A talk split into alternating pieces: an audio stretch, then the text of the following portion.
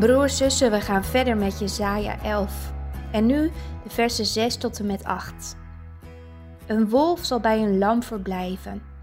Een luipaard bij een geitenbok neerliggen. Een kalf, een jonge leeuw en gemest vee zullen bij elkaar zijn. Een kleine jongen zal ze drijven. Koe en berin zullen samen weiden. Hun jongen zullen bij elkaar neerliggen. Een leeuw zal stro eten als het rund. Een zuigeling zal zich vermaken bij het hol van een adder. En in het nest van een gifslang zal een peuter zijn hand steken. Wat een bizar Bijbelvers, niet waar? Het lijkt bijna niet mogelijk dit. Maar toch. Broers, zussen, ben je ook wel eens moe van alle ellende in het leven? Word je ook wel eens moedeloos van alle gebrokenheid in de wereld? En wat is er veel? Maar Jezaja laat een geluid horen die als muziek in de oren klinkt, niet waar? Eens zal alles nieuw zijn. Het zal weer zo worden als in het paradijs, waar mensen en dieren samenleefden in harmonie met God en met elkaar. In Openbaring 21, vers 5 staat die belofte dat alles nieuw wordt. Dat is het vertrouwen dat wij beleiden. Dat is het verlangen waar wij naartoe mogen leven. Een vraag vandaag voor jou. Leef je bij dat verlangen?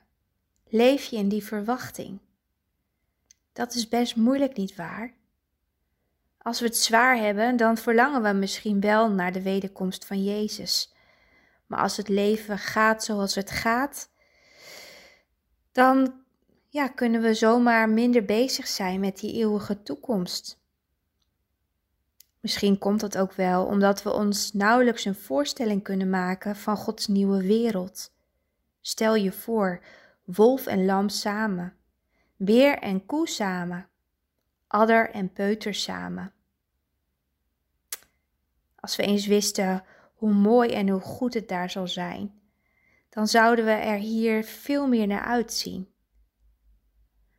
daarom is het goed om te blijven praten over die nieuwe wereld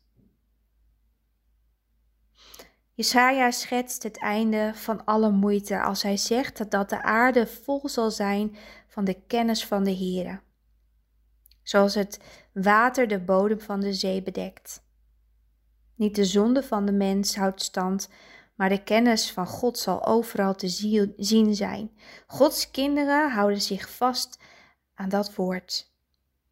En daarom, broers en zussen, juist in deze adventstijd wil ik je aanmoedigen om te blijven bidden. Blijf wachten. Blijf hopen. Want de Messias is gekomen en zal komen om zijn vrederijk voor goed te stichten.